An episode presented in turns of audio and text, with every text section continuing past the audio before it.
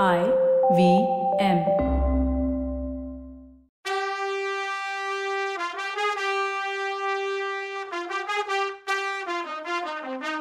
வணக்கம். Welcome to கதை பாட்காஸ்டின் Ponniyin Selvan. Episode number thirty three கதை சொல்பவர் கவிதா. வணக்கங்க. நான் கவிதா பேசுகிறேன் சுந்தர சோழர் வானதியை கூட்டிட்டு வா. அவன் நேற்று என்ன பார்த்தான்னு நானே கேட்டு தெரிஞ்சுக்கிறேன்னார். அதுக்கு குந்தவை அப்பா வானதி ஒரு பயந்தாங்குழி. கொடும்பாலூர் குளத்தில் போய் அவள் எப்படி தான் பிறந்தாலோ தெரியல. சும்மா சும்மா மயக்கம் போட்டுடுவா. தூண் தெரியுமா துரும்பு தெரியுமா? அவள் எதுவும் பார்த்துருக்க மாட்டான்னா. அப்படியா சொல்கிற சரி போனால் போகட்டும். எனக்கும் செத்தவங்க திரும்பி வருவாங்கங்கிறதுல நம்பிக்கை இல்லாமல் தான் இருந்துச்சு.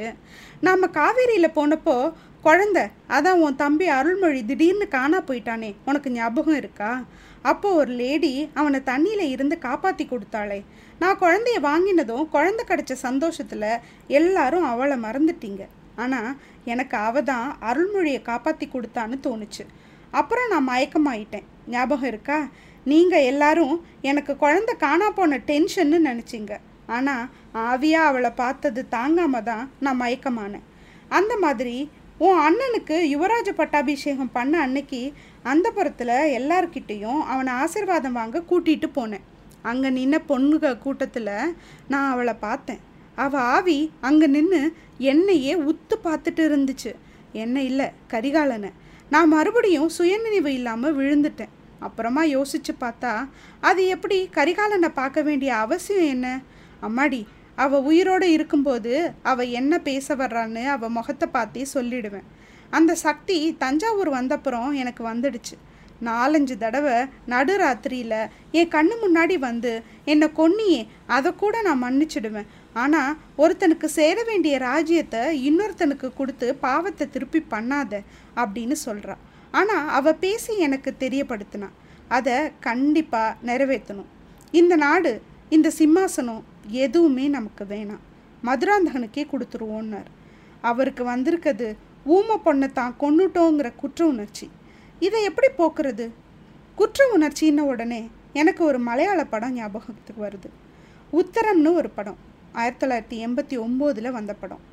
உத்தரம்னா தமிழில் அர்த்தம் பதில். செலீனா ஜோசஃப்ங்கிற கவிதை எழுதுகிற பொண்ணு இருபத்தேழு வயசு. திடீர்னு ஒரு ஆக்சிடெண்ட்டில் இறந்து போயிடுறான் அந்த ஆக்சிடெண்ட் துப்பாக்கி வேட்டை துப்பாக்கியை துடைக்கும் போது அது எதிர்பாராமல் வெடித்து அதில் செத்து போகிறா அவளோட புருஷன் மேத்யூ ஜோசப் அழுது அழுது குடிச்சு குடிச்சு அவன் நினைப்போடவே இருக்கான். அவனோட ஃப்ரெண்ட் பாலு சின்ன வயசுலேருந்து நண்பர்கள். செலீனாவையும் தெரியும். அவள் கவிதைகளுக்கும் பெரிய ஃபேன் அவன் துக்கம் விசாரிக்க வரும்போது செலீனாவோட புருஷன் அது விபத்து இல்லை தற்கொலை தான் கரெக்டாக நெஞ்சுக்கு நேராக பிடிச்சு சுட்டிருக்கா? எப்படியாவது அவள் தற்கொலைக்கான காரணத்தை கண்டுபிடிச்சு சொல்ல சொல்லி ஜேர்னலிஸ்டான தன் நண்பன் பாலு கிட்ட கேட்குறான் தன்னோட எந்த சண்டையும் சச்சரவும் இல்லை. ஆனால் எதுக்கு இந்த தற்கொலை? அதில் இருந்து ஆரம்பிக்குது கதை. வீட்டில் வேலைக்காரங்க அவளை பற்றி நல்ல அபிப்பிராயம் வச்சுருக்காங்க. இறந்த அன்னைக்கு ஒரு யூஷுவல் லெட்டர் அண்ட் போஸ்ட்மேன் பிச்சைக்காரங்க அப்புறம் வேற யாரும் வரல. ஒரு லேடி ஹெல்ப் கேட்டு வந்தா அவ்வளவுதான். சின்ன வயசுலேயே செலீனாவுக்கு அம்மா இல்லை. அப்பா ஒரு ஃபாதர் சர்ச்சில் போர்டிங் ஸ்கூலில் வளர்ந்தவர். பத்தாவது போகிறதுக்கு முன்னாடியே படிப்பு நிறுத்தினது தெரிய வருது. கார்டியன் கிட்ட க்ளோஸ் ஃப்ரெண்டு ஷியாமலா கிட்ட நெய்பர்ஸ் கிட்ட இப்படி விசாரிக்கும்போது ஒரு ஒரு விஷயங்களாக தெரிய வருது.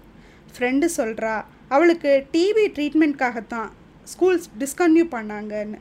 ஆனால் பிரின்ஸிபல் கிட்ட பேசும்போது அவள் மூணு மாதம் கர்ப்பமாக இருந்ததால் தான் தெரிய வருது.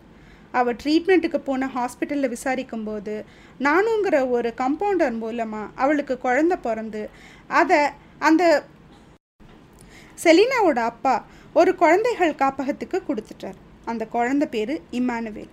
அந்த குழந்தைய கொடுத்த சோகத்தில் அவள் கொஞ்ச நாள் யார் கூடயும் பேசாமல் அமைதியாக இருக்கா. அதுக்கப்புறம் தான் மேத்யூவை பார்த்து அவனுக்கும் அவளை பிடிச்சு போய் கல்யாணம் பண்ணிக்கிறான். அவள் ஃப்ரெண்டு ஷியாமலா மூலமாக அவள் ஸ்கூல் படிக்கும்போதே கவிதைகள் ஆர்வம் இருந்ததையும் புத்திசாலியாக இருந்ததையும் நாட்டியாக சேட்டைகள் பண்ணதையும் தெரிஞ்சுக்கிறான். அதே அந்த பிரின்ஸிபலும் சொல்கிறாரு ஆனால் குழந்த அது அவளுக்கே தான் எப்படி ப்ரெக்னென்ட் ஆனோன்னு தெரியாமல் இருந்திருக்கு. அது கூட இருந்த ஃப்ரெண்டுக்கும் தெரியல. இவங்களுக்கு தெரியாமையே ஒரு ராத்திரி ஹாஸ்டல் நைட் அவுட்டில் கேங் ரேப் விக்டிமாக இருந்திருக்காங்கன்னு ஃப்ரெண்டு ஷியாமலா சொல்கிற இன்சிடென்ட்ஸ் வச்சு புரிஞ்சுக்கிறான் பாலு. இதெல்லாம் ஓவர் கம் பண்ணி ஒரு நல்ல லைஃப்பை லீட் பண்ணிட்டு இருந்தவ ஏன் திடீர்னு தற்கொலை பண்ணிக்கணும்னு அவனுக்கே புரியல. கடைசியில் கண்டுபிடிக்கிறான். சாகுற அன்னைக்கு நடந்த ஒரு நிகழ்ச்சி அவளை குற்ற உணர்ச்சிக்கு ஆளாக்கி தற்கொலைக்கு தூண்டி இருக்குன்னு புரிஞ்சுக்கிறான். அது என்னங்கிறத சஸ்பென்ஸில் விட்டு வைக்கிறேன். முடிஞ்சா அந்த படம் பார்த்து தெரிஞ்சுக்கோங்க. இதே மாதிரி குற்ற உணர்ச்சியில் தவிக்கும் அப்பாவை பார்த்து குந்தவை அப்பா நாடு நகரமெல்லாம் மக்கள் ஏற்றுக்கிட்ட ஒரு விஷயம். ஆதித்த கரிகாலன் யுவராஜன்கிறது. அதை ஏன் இப்போ மாற்றணும்னு கேட்டா உலகம் முழுக்கவே ஒத்துக்கிட்டா என்ன? இல்லாட்டி என்ன? இதை செய்கிறது என்னோட கடமை. நான் பட்டம் ஒத்துக்கிட்ட போதே என் மனசில் நிம்மதி இல்லை. மூத்தவர் கண்டராதித்தர் பெரியப்பா பையன் இருக்கும்போது இளையவர் பையன் பட்டத்துக்கு வந்ததே தப்பு. அதோட கர்ம வினைதான் இன்னைக்கு நான் அனுபவிச்சுட்டு இருக்கேன். இதை மதுராந்தகனுக்கு கொடுத்துட்டு காஞ்சிக்கு போய் ஆதித்தன் கட்டின தங்க மாளிகையில் ரெஸ்ட் எடுக்க போகிறேன் என்ன காரணம் சொல்லியாவது உன் பெரிய பாட்டியை அக்செப்ட் பண்ணவை போதும். அவங்களுக்கு ஏன் பிள்ளை பதவிக்கு வர்றது பிடிக்கலன்னு தெரியல. அவனுக்கு ஆசை இல்லைன்னா பரவாயில்ல. அவனுக்கே ஆசை வந்திருக்கு இப்போ. அப்புறமும் ஏன்னு தெரியலன்னார். குந்தவை உடனே அப்பா ஆசை யாருக்கு வேணா இருக்கலாம். ஆனால் தகுதி வேணாமான்னு கேட்டா. யாருக்குமா தகுதி இல்லை? கண்டராதித்த மகாராஜாவுக்கும் மழவரையர் குலத்து மகளுக்கும் பிறந்த பிள்ளைக்கா தகுதி இல்லை. நீ அவங்களோட பேசு. அவங்கள இங்கே வர சொல்லு. எனக்கு ரொம்ப உடம்பு முடியலன்னு சொல்லு. டக்குன்னு வந்து நிற்பாங்கன்னார் சரிப்பான்னு சொன்ன குந்தவை அங்கேருந்து கிளம்பின குந்தவை வழியில் அவங்க அம்மா வானமாதேவியை பார்த்து அம்மா தயவு செய்து அப்பாவை தனியாக கொஞ்ச நேரம் கூட விடாதீங்க. பூஜை பண்ணணுன்னா மற்றவங்க போய் செய்யட்டும் அப்படின்னு சொன்னான். குந்தவைக்கு சுந்தர சோழர்கிட்ட பேசினப்புறம் அவளுக்கு இங்கே நடக்கிறது என்னன்னு கொஞ்சம் புரிஞ்ச மாதிரி இருந்தது. ஆனால் ஏதோ ஒரு பயங்கரமான சதி அப்பாவுக்கும் நாட்டுக்கும் எதிராக நடக்குதுன்னு அவளால் புரிஞ்சுக்க முடிஞ்சுது. ஆனால் இது எப்படி யார் மூலமாக எதுக்காக இதெல்லாம் கிளியராகவே இல்லை. இது கூடயே தான் பிரதர்ஸ்க்கு உரிமையான இந்த நாடும் அதோட உரிமைக்கு வந்திருக்கிற போட்டியும் அதனால் அவங்க உயிருக்கு வந்திருக்கிற வினையும் புரிஞ்சுது. ஆனால் தனக்கு முன்னாடி இருக்க பொறுப்பும் புரிஞ்சுது. சோழ குலத்தில் பொண்ணுங்களுக்கு பயங்கர மரியாதை இருந்தது. தனியாக சொத்துரும் இருந்தது. அந்த பணத்தை அவங்கவுங்க தனித்தனியாக யூஸ் பண்ணிட்டு இருந்தாங்க. மோஸ்ட்லி அதை கோயில்களுக்கு வேண்டிய செலவுக்கு பயன்படுத்திட்டு இருந்தாங்க. குந்தவை அதை மருத்துவமனைக்கு செலவு பண்ணான் அப்பா நோயாளியாக இருக்கிறத பார்த்தோ என்னவோ அவளுக்கு தன் நாட்டில் நோயாளிகளுக்கு பெஸ்ட்டு ட்ரீட்மெண்ட் இருக்கணும்னு தோணுச்சு போல. இவ பழையாறையில் இருக்க மருத்துவமனை மாதிரியே தஞ்சாவூரில் ஒன்று ஆரம்பிக்கணும்னு நினச்சி ஏற்பாடு பண்ணான் அதோட திறப்பு விழாவுக்கு எல்லாரும் வந்திருந்தாங்க. பழுவேட்டரையர்கள் ரெண்டு பேரும் மதுராந்தகரும் நந்தினி தேவியும் வானதியும் குந்தவையும் போனாங்க. குந்தவை பக்கத்திலேயே வந்து உட்கார்ந்தா நந்தினி. விழா ஆரம்பமாச்சு. அவ குந்தவை கிட்ட சம்பந்தர் பாடல் பாடி விபூதி பூசி பாண்டிய மன்னரோட நோயை போக்கினாராமே இப்போ பாட்டுக்கும் விபூதிக்கும் சக்தி இல்லாமல் போச்சா என்ன? இந்த காலத்தில் மருந்தும் மருத்துவமனையும் இல்லாமல் ஒன்றும் நடக்காது போலையே அப்படின்னா. உடனே குந்தவை ஆமாந்தேவி அப்போல்லாம் தர்மம் பண்ணுறவங்க நிறைய பேர் இருந்தாங்க. இப்போ பாவம் பண்ணுறவங்க பெருகி போயிட்டாங்க. அரசுக்கு எதிராக துரோகிங்க பெருகிட்டாங்க. அதனால தான் மந்திர சக்தி குறைஞ்சு மருந்து தேவையாயிருக்குன்னு சொன்னான். நந்தினி எந்த ரியாக்ஷனும் கொடுக்காம அப்படி யார் அரசுக்கு எதிராக துரோகம் பண்ணுறவங்கன்னு சாதாரணமாக கேட்டா? உடனே குந்தவை அதுதான் தெரியல தேவி. பழையாறையில் இருந்தா யார் என்ன பண்ணுறான்னு தெரிய மாட்டேங்குது அப்படின்னா. உடனே நந்தினி நல்ல வேலை நீங்கள் இங்கே வந்தீங்க தேவி. நீங்கள் இல்லைன்னா நாடு குட்டிச்சோராக போயிடும்.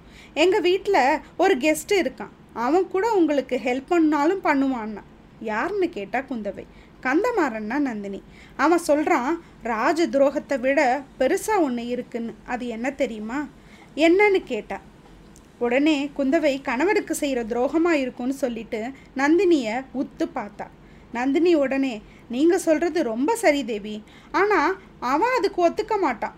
எல்லாத்தையும் விட கொடுமையான துரோகம் ஸ்னேக துரோகம்தான்னு சொல்கிறான் அவன் கிரேட் ஃப்ரெண்ட்னு நினச்ச ஒருத்தன் ஒற்றனா மாறினது மட்டும் இல்லாமல் இவனோட முதுகுலையும் குத்திட்டு ஓடி போயிட்டானான் அதுலேருந்து இப்படியே புலம்பிட்டு இருக்கான் அப்படின்னா. உடனே அது யார் தேவின்னு கேட்டா. கேட்டது ஏதோ ஃப்ளோவில் தான் கேட்டுட்டா. ஆனால் அது எவ்வளோ பெரிய தப்புன்னு அவளே ஃபீல் பண்ணிட்டா. உடனே நந்தினி யாரோ வந்தியத்தேவனா? வானர் குலக்காரனா உங்களுக்கு தெரியுமான்னு கேட்டா. எப்போவோ கேள்விப்பட்டது மாதிரி இருக்குன்னு சொல்லி சமாளிச்சா குந்தவை. ஆனாலும் அவன் ஒற்றன்னு எப்படி தெரியும்னு கேட்டா.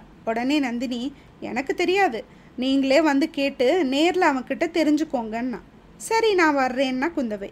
உடனே அப்பாடா இப்போவாவது என் அரண்மனைக்கு வர்றீங்களே என் பாக்கியம்னு சொன்னான். அந்த விழாவில் குந்தவை தன்னோட சொத்தாக இருக்கிற நல்லூர் மங்கலத்தில் கிடைக்கிற வருமானம் முழுசையும் தஞ்சை ஆதுர சாலைக்கு அதாவது மருத்துவமனைக்கு கொடுத்தா. எல்லாரும் இளவரசியும் இளவரசர்களையும் அரசரையும் வாழ்த்தி கோஷம் போட்டாங்க. பழுவூர் அரசர்கள் கோஷம் போடும்போது மக்கள் அதிகமாக அதில் கலந்துக்கல. அதே நேரத்தில் குந்தவையால் அவ முகத்தை பார்க்க முடியல. ஆனால் கரிகாலனை வாழ்த்தி கோஷம் போட்டபோது பார்த்துருந்தா தெரிஞ்சிருக்கும். அவள் மூஞ்சியில் எள்ளும் கொள்ளும் வெடிச்சுது. ஆனால் குந்தவை மிஸ் பண்ணிட்டா. இந்த கோஷம் போட்ட விஷயத்தில் கோவமாக இருந்த பெரியவர் எரிச்சலாக இருந்தார். இந்த மக்களை பாரு ஆடு மாடு மாதிரி அறிவே இல்லை. ஒருத்தனை ஃபாலோ பண்ணி அப்படியே இருக்குங்க. சிக்ஸ்த்து சென்ஸ்னு ஒன்று இல்லவே இல்லை இதுங்களுக்கு. பெரியவருக்கு சக்கரவர்த்தி குடும்பத்துக்கு மட்டும் கோஷம் போட்டுட்டு தனக்கு போடலைங்கிற கோவம். குந்தவை இப்படி தானமாக கிராமத்தை கொடுத்தது கூட அவருக்கு பிடிக்கல. கொஞ்ச நாளில் எல்லாத்தையும் ஃப்ரீயாக கொடுத்தா வரி கொடுக்க ஆளே இல்லாமல் போயிடும் போல. ஆனால் இலங்கைக்கு மட்டும் பணமும் பொருளும் கொடுத்துக்கிட்டே இருக்கணும். எங்கேருந்து கொடுக்கறது? இப்படிலாம் கத்திட்டு இருந்தார். சின்னவர் கூட சொல்லி பார்த்தார். அண்ணா கொஞ்சம் பொறுமையாக இருங்க அப்படின்னு. ம்ஹும் இதில் நந்தினி போய் குந்தவை நம்ம அரண்மனைக்கு வர்றான்னு சொன்னதும் இன்னும் கோபம் எகிரிடுச்சு. நீ எதுக்கு அவளை கூப்பிட்ட? அவள் உன்னை அவமானப்படுத்தினதெல்லாம் மறந்துட்டியான்னு கேட்டார். உடனே நந்தினி நான் என்ன பண்ணுவேன்? அவளே கந்தமாரன் உன் வீட்டில் தான் இருக்கானாமே அவனை பார்க்கணும் வர்றேன்னா. அவள் இளவரசி அவள் வர்றேன்னு சொன்னா நான் வேணா நான் சொல்ல முடியும்? உடனே பெரியவர் என்னால் அவளை சகிச்சுக்கவே முடியாது. நான் வெளியில் போகிறேன் நீ பார்த்துக்கோன்னார். அதை நான் பார்த்துக்கிறேன். விஷப்பாம்போட விஷத்தை எப்படி இறக்குறதுன்னு எனக்கு தெரியும். ஆனால் நீங்கள் திரும்பி வரும்போது கந்தமாறன் குந்தவையை கல்யாணம் பண்ணிக்க போகிறதாவோ ஆதித்த கரிகாலன் கந்தமாறனோட தங்கையை கல்யாணம் பண்ணிக்க போகிறதாவோ நியூஸ் வந்தால் ஆச்சரியப்படாதீங்கன்னா. உடனே பெரியவர் அசந்துட்டார். இது என்னது இது? இப்படி சொல்கிற இப்படி மட்டும் நடந்துச்சுன்னா கதை கெட்டுச்சுப்போ அப்புறம் மதுராந்தகத்துக்கு பட்டோன்னு சொல்லிட்டு எல்லார்கிட்டேயும் சொல்லிட்டு இருக்கோமே அது என்ன ஆகுறது அப்படின்னு கோவமாக கேட்டார். உடனே நந்தினி சொன்னா அப்படியே நடக்குமா? நாம் மதுராந்தகனுக்கு பட்டோன்னு சொல்கிறோம் உண்மையில் நாணி கோணி நடக்கிற அவனுக்கா பட்டம் கட்ட போகிறோம் இப்படி சொல்லிக்கிட்டு கிழவரை உத்து பார்த்தா நந்தினி. உடனே அவ கையை எடுத்து கண்ணில் ஒத்திக்கிட்ட பெரியவர் டியர் நான் இந்த சோழ சிம்மாசனத்தில் உட்காரும்போது என் பக்கத்தில் ராணியாக நீ இருப்பேன்னு சொன்னார். இந்த நந்தினி என்ன தான் நினச்சிட்டு இருக்கா? யாரை தான் கடைசியில் சிம்மாசனத்தில் உட்கார வைக்க போறா? அவள் மனசில் என்ன இருக்குன்னு கடவுளுக்கு தான் தெரியும் போல. அவருக்கு அது தெரியுமா? அடுத்த எபிசோடில் பார்க்கலாம். பாய் சீ சூன்